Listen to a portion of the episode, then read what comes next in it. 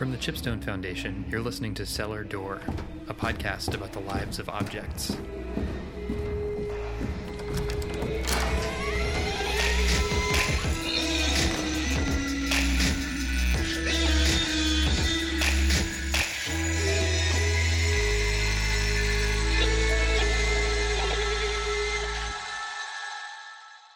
My name is Pierce Skelly. This episode is called Rest. Around 1970, as a grad student at Princeton, Dr. Peter Suedfeld signed up for a strange psychological study. The study required that he spend 24 hours alone in a pitch black room. Suedfeld signed up because the study paid $20. That was a good chunk of change back then, he told me. The study seemed worth it. The day of the study, he had to sign a waiver saying he wouldn't sue the school if anything bad happened. He signed it anxiously. Then a researcher took his hand and led him into the dark. The researcher's instructions began Stay in the bed except when you're using the toilet. The researcher then showed him the panic button and said, If you have a panic attack, just push this button. An alarm will sound all over the building and will come running right away to let you out. Suedfeld found this distressing. My reaction to that was, what in God's name can happen to me that they would have to come running from all over the building to let me out? It sounds like more than just a little anxiety. It sounds like some full blown panic. The researcher shut the door and left Suedfeld in the dark.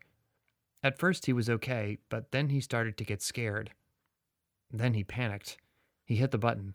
The alarm sounded. The researchers let him out. He'd been in the dark for three hours out of the intended 24. Suedfeld learned that his experience was typical of the experiment.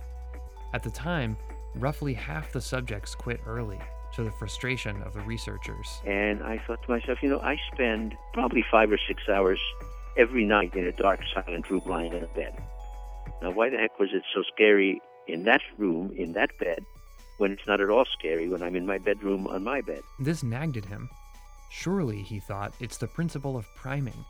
If you scare the subjects beforehand, if you suggest that a panic button is necessary, they'll be more likely to panic.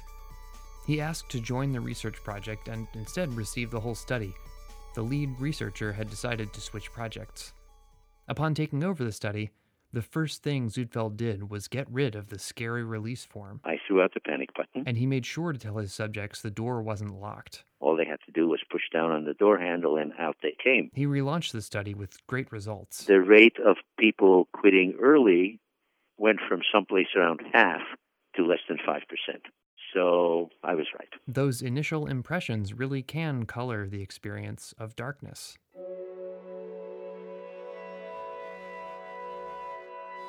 Suedfeld's study is part of a little known scientific field the investigation of reduced environmental stimulation, also known by the acronym REST, or REST. REST is about deliberately inhibiting the senses. It's about the experience of darkness and silence. It's about the material qualities of nothing. It's commonly known as sensory deprivation, though some take issue with that term. The word deprivation means the complete removal of whatever it is you're being deprived of. You can't do that with sensory mechanisms unless you sever the nerves. And nowadays, ethics boards will not allow you to do that. Also, it's hard to get volunteers. So, strictly speaking, rest is not nothing, but it's close. More or less at the same time as Suedfeld, two other scientists developed a similar process called flotation. These scientists' names were Jay Shurley and John C. Lilly. Flotation is a more commonly known form of REST, rest, where a subject floats in a high buoyancy salt solution. Like Dr. Suedfeld's rest, flotation is dark and silent, but additionally, flotation removes much of one's tactile input, as well as the burden of gravity. You may have heard of flotation. It's widely known and only getting more popular. In the past few years, float centers have opened in almost every state. Celebrities and athletes tout the benefits of floating. This reprieve from the perceptible world is supposed to relax you, and might do other stuff, from increasing creativity to bringing on vivid hallucinations. From the layperson's standpoint, it's hard to know what floating is about. Articles written about the experience range from rhapsodic to pleasantly bemused. Even if you haven't tried it, we live in a cultural moment where it's easy to know just enough to be curious. I've been curious about it for a while. What's it like, I wondered, to visit a world without people, a world without objects? And that was enough. Last March, I tried flotation at a facility in Westport, Connecticut called iFloat. iFloat's owner, David Keneally, greeted me in the lobby and played me a short video demonstrating proper floating procedure. It's simple stuff, but important. First, undress. Then cover any abrasions with Vaseline and fit earplugs into your ears. Only then should you shower. Wash your hair, but don't use conditioner, please, and then dry yourself, taking care to dry your face, lest salt water wick into your eyes. Once inside the tank, lie on your back, let the water take your weight. Let your arms float at your sides. When you're ready, close the door and push the button on the wall, extinguishing the light. After the video, David showed me to my room. Alone, I executed the pre float preparations. To enter the tank, I had to slide open a little porthole in the wall. I opened the door and climbed in. It looked like a big bathtub. I'm sitting down. And uh, this is where we part ways. I kept my eyes open. After moving around and finding a comfortable position, I saw several small hallucinations. A few twisting pieces of light, like those videos of ink dropped into water. Twice I saw a light cresting a hill like a tiny sunrise, but if I looked at it, it vanished. Then one texture of darkness began crawling across another. Then I saw little spots. Then New Age music began piping into the chamber. The hour had disappeared with astonishing speed. Time inside the tank had passed with such uniformity, I think, that I had few events on which to hang memories. There was, say, the time I bumped the wall. I had only the glassy, undifferentiated passage of time like the digital black that appears when I leave space between clips in my audio editor timeline. Cheers, welcome back. Thanks. Would you like some tea? I'd love some. That'd be great. I filled my cup with water. At first, the sounds of the world possessed a strange vividness.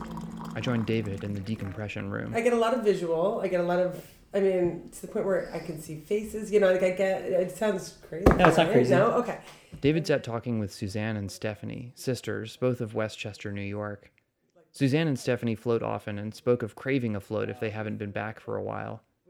They identified people in their lives, laughingly, who could really, really use a float, if you know what I mean. They drive an hour from Westchester to Westport, even though there's a float place near them. It'd be more convenient, they told me, but that place doesn't have David. It's more just like su- For David, things. floating is an occasion that's for good. So you're metaphor. For instance, today, both Suzanne and Stephanie felt claustrophobic, both for the first time.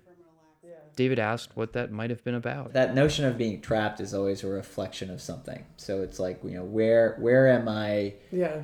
where am I stressed about something? When you're in that environment where you're not experiencing stimulation, it strips away and reveals things that are going on within a person. A person can see like, oh, like some something's bothering me or there's something going on that in their day to day they would just kind of push to the mm-hmm. side, you know, by like let me go to Starbucks or let me take the kids here, let me turn on the television so as not to like let that Yeah. thing through. I wasn't sure I'd got any of that.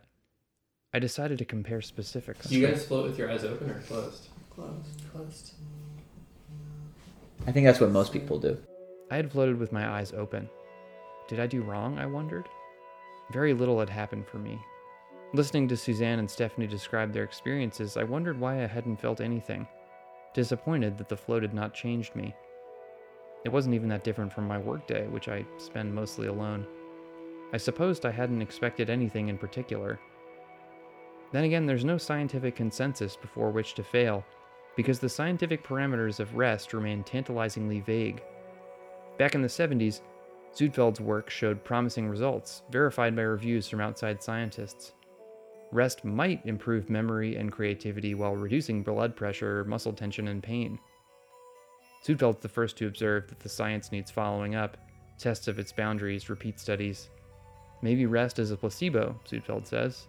Placebos work on everything. In short, there's work to be done, but around the time Suedfeld left the field to focus on other research, the roof fell in. It was very frustrating. Funding began drying up. Labs closed. Researchers left the field. The science changed in the public eye from science to something else. This, too, had to do with context, with people's framing expectations. In particular, it had to do with John C. Lilly, one of flotation's founders, who routinely took psychedelic drugs while floating. Part of the problem, with all due respect to John Lilly, who I think was a, a martyr to science, he came out with what most people would consider really bizarre reports of what he experienced while he was in there. Among other experiences, Lilly reported communications with extraterrestrial intelligences. That made for some really bad publicity for the whole scientific program. Most notoriously, the 1980 film Altered States, which stars John Hurt. Yeah, so let's talk about that. Can we can we talk about Altered States? Oh God. Okay, Altered States was a very good movie that totally misinformed the public about what goes on in rest, and particularly flotation. In Altered States, a scientist based on John C. Lilly combines sensory deprivation with a mysterious psychedelic soup from South America. I hallucinated like a son of a bitch. Float by float, the tank starts changing him. Some of these tank trips can get pretty creepy. The hell was that? You okay? Beautiful. Do you want to stop this? No? Do you want me to leave you alone? Ah. The final, almost final episode was that he regressed to a pre hominid state, not only psychologically, but physically. This guy's a fucking gorilla. So he came out of the tank covered with fur, and you know, like a like a small pre-hominid ape. Uh, and he went into the local zoo, climbed over the fence, and started hunting the antelopes. Then the final episode was he regressed to a totally bodiless, pure energy state of being. But nobody paid attention to that. Everybody focused on the on this ape hunting uh, in the zoo, and that scared people. You know, it it kind of created an atmosphere of weirdness and scariness and I'm not going to turn into an ape, but what is going to happen? So a lot of people were scared off by it. It is nothing. Simple, hideous nothing. The final truth of all things is that there is no final truth. It's the principle of priming, of framing the experience. There's nothing scary about a foot of water unless you think there is. It also happened at the same time that the AIDS scare was mounting, and people were afraid that um, if somebody who had the HIV virus uh, went into the tank and they they would go in after that, they might catch it. We know now that that's not how HIV is transmitted, but at the time it really scared people. That was before the drugs were developed that enables you to live with it. As laboratories closed down, public float facilities lost business, and before long, as Peter says, the roof had fallen in. Watching the field crumble uh, was, yeah, it was it was sad.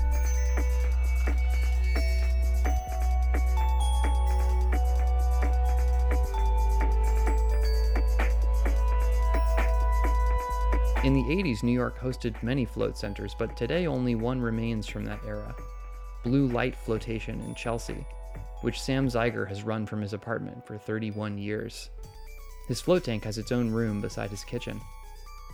Since the 80s, floating's had a popular resurgence, yet even today, Sam observes the clear expectation on the part of writers and readers that the story of flotation will unfold like an alien technology, of motives at least a little suspicious. So many of the articles about my place have begun with, I'm floating naked in a strange man's apartment. That's usually like the. the That's the sort of cold open. Yeah, that's usually the, the way the articles start. I'm the strange man. But think of it. I mean, I've had strange people coming into my apartment for 31 years, and I don't know who the hell's coming here. Sam's Home Flotation Center is the product of 31 years of loving calibration. This tank is his third, a seven foot tall float room. He works hard to keep it silent. Even an apartment far above the street is subject to noise, from the honks of horns and the rumble of passing trucks down to lesser, closer intrusions. As he and I sat down to talk, we heard his upstairs neighbor through the ceiling, practicing piano. But he told me that absent someone hammering on the tank's wall, that room stays silent. Sam sent me to the bathroom, Just straight down to the right. and I was on my way. Sam had recommended floating without earplugs because they muffle the sounds of the body. Without them, he told me, I'd hear my heart beat, my joints and ligaments click, my eyes blink. I'm sitting in the tank, and this is where I leave you. Without the earplugs, as he'd suggested, I did hear my heartbeat, which was thunderously loud and fast. This speed made me anxious, and I wondered if my anxiety made my heart speed up more. This anxious vortex is familiar to me. Everyone has probably experienced something like it. How do you stop worrying that you're worrying too much?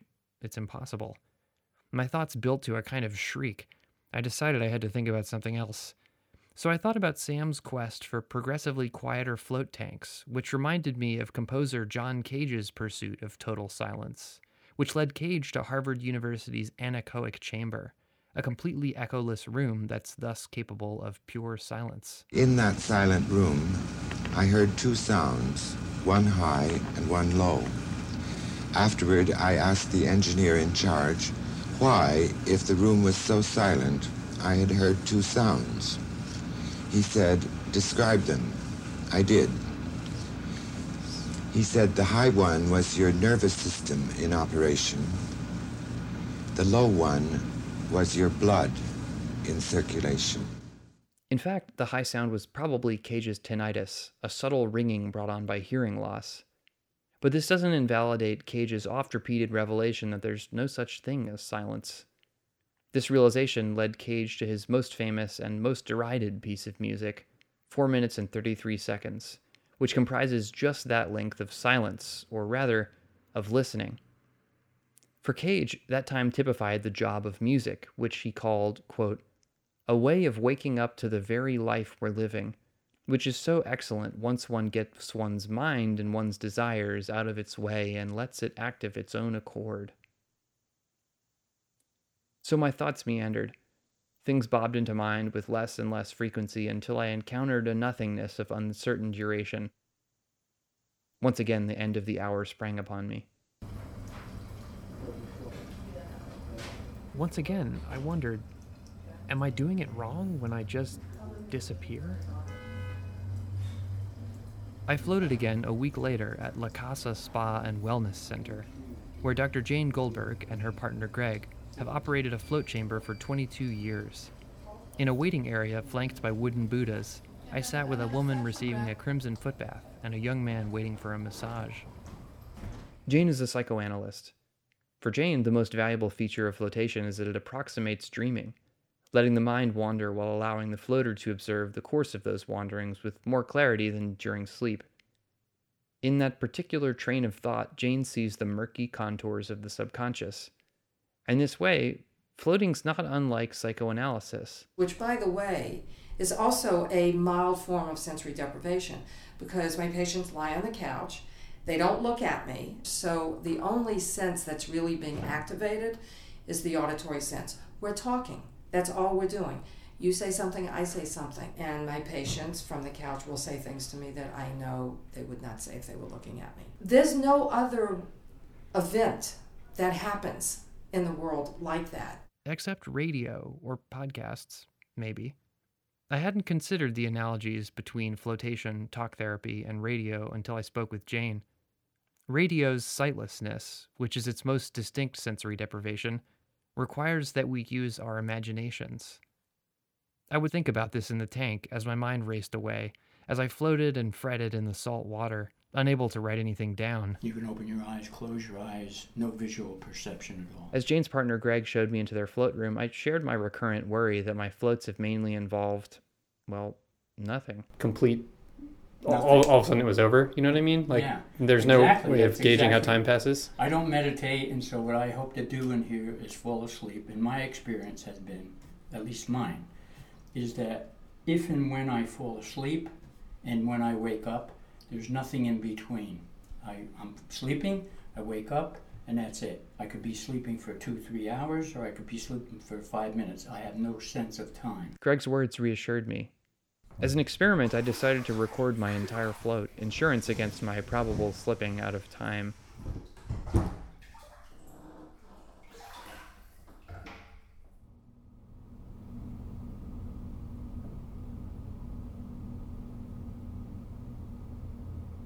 I'm not sure what I thought I would get, but I ended up with an hour of room tone, with the faint sound of myself breathing at the slow pace of sleep. It's kind of an interesting lesson. Relinquish control. It's a John Cage lesson.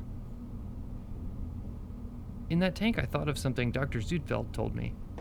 He described his own floating experiences as a mild sort of pleasantness, nothing profound. That sounded right to me. He told me that he enjoys the feeling that he's flying. The feeling that I'm floating in outer space. I do research with uh, astronauts and cosmonauts. But can't actually experience that world for himself. And so this is the closest I'd ever get to being one. That part is pleasant. It's a nice thought. It takes some of the pressure off the float. In the weeks before and during the time of reporting, for no particular reason I could determine, I had begun waking in the morning with a deep sense of dread. I had begun to hope, badly at times, that after floating I would emerge somehow different. How exactly, I'm not sure. Better, less worried. But maybe it was wrong to expect anything in particular. I admired the sense of adventure and experimentation with which Gina Antioca and David Leventhal apply themselves to floating. They're the co founders of Lift Next Level Floats in Cobble Hill, Brooklyn. I jokingly call myself um, the Chief Flotation Officer. Cute. I didn't know that. Gina told me she floated every day of June 2015, the first month of their new business. it would help me to just organize my thoughts and, and prioritize um, my responsibilities so that when I came out, I didn't feel overwhelmed and I didn't feel stressed. Everything just kind of slowed down. So I was able to sleep at night rather than saying, "Oh my God, my contractors are they messed this up." But you know, I was I was sleeping. So I've never done a 30 day. I have tried an eight hour though. What's that like? So um, I, it was for me a little grueling, honestly. I'm a side sleeper, so being on my back for eight hours was an endurance contest, I, I would say. My intention was to just use it as another place to sleep. Um, and bed, that's bed, hard. bed is a tried and true place to get sleep. David showed me to an evolution float pod. Unlike the previous tanks I'd tried, this one looked like a giant clam or a mouth. I was to step inside and close the lid over myself. As I undressed, it played me some music. All right, I'm showered and I'm about to get into the float chamber. Goodbye for now. I tried pushing thoughts from my head, letting anything enter my mind, turning it and dismissing it. I found this easier than before, as if I were watching the train of my thought from a distance, with greater clarity than during terrestrial life, almost as if I could take each thought in my hand and hold it up to the light. I had the thought that one knows one's reading a good book because time just slips away. I thought of the travel writer Nicolas Bouvier, whose account of visiting Belgrade in his book The Way of the World ends as follows If I didn't manage to write anything substantial there, he writes, it was because being happy took up all my time. Besides, we cannot judge as to whether time is lost. I thought about how your dog supposedly doesn't know if you've been gone two minutes or two weeks. I thought about Mary Baker Eddy, founder of Christian Science, who requested to be buried with a working telephone which she will use to call us when she's conquered death.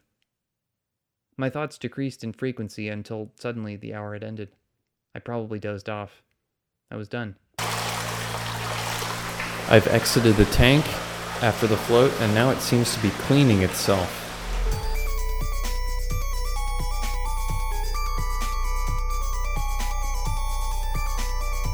For now, in the float world, momentum is building. David, Gina, and the other floaters I interviewed confirmed that floating gets lots of press, and good press. Few people my age have seen altered states. There is, of course, the recent fantastical portrayal of floating in the Netflix show Stranger Things. It's 10 o'clock on Saturday. Why don't we pick this up? Do up you know on anything about sensory deprivation tanks? Specifically, how to build one? sensory deprivation? What, what is this for? But at least according to Jordan, who works at Aquafloat, a facility in Charlottesville, Virginia, Stranger Things hasn't seemed to make a difference. I would almost argue that people don't even recognize it as floating. And the ones who do are kind of already interested in floating. Now, in the future, I could see it really having a negative impact. That is, if and when floating's popularity really soars, people might begin seeing floating through that frightening portrayal. But for now, the press is mostly good press. In an inversion of floating's one time problem of perception, research has resumed as press picks up. There's a laboratory in Tulsa, Oklahoma that does neural imaging studies of flotation. As Dr. Suedfeld believed so many years ago, new studies have found a 22% drop in the stress signaling hormone cortisol, improvements in blood pressure, mood, pain, and muscle tension, though again, the science remains in the thicket of small study sizes and potential placebos. Floating does seem to temporarily shut off the amygdala, home of the fight or flight stress response. Suedfeld speculates that these imaging studies might finally put some criticisms of rest to rest here are all these effects, and nobody really knows how to explain them. If you can show changes in the brain that are associated with those changes, then people will stop saying that. It's funny, he told me, because rest is by no means a new phenomenon. It's an old idea and a simple one. It's about being really alone. Rest has an interesting prehistory. During Suedfeld's research, it occurred to him that God spoke to Moses when Moses was alone in the desert. When Jesus met the devil in the desert, Jesus too was otherwise alone. What is it about the desert? Zudfeld started to wonder. It's a low stimulation environment, monotonous, um, not much in the way of vivid colors or uh, music or anything like that. So I thought it'd be interesting to look at other religious leaders, and I found the Buddha, uh, who meditated in a forest under a tree and Muhammad, who encountered the archangel in while he was in a cave. And I thought, yeah, you know that's what they have in common. These are all low stimulation environments. I think of Descartes, whose argument for God begins in the dark. He asks that we close our eyes and imagine nothing. It's a fertile and terrifying thing, the dark. It makes spaces larger inside than out. As a kid, I felt a horror of the slanted darkness beneath staircases, the void beneath the bed. As my parents shut down the house each night, the dark stole from one room to the next, filling the ground floor, climbing the stairs to our bedrooms, stopping at the door, of course, where the light bricked up the space like a retaining wall. Of course, it always had to go out. I used to listen to the radio in the dark. My parents still don't know this, I think. I had earbuds and a boombox, and often I'd lie in the dark and listen to what music I could find, tuning between stations until I fell asleep.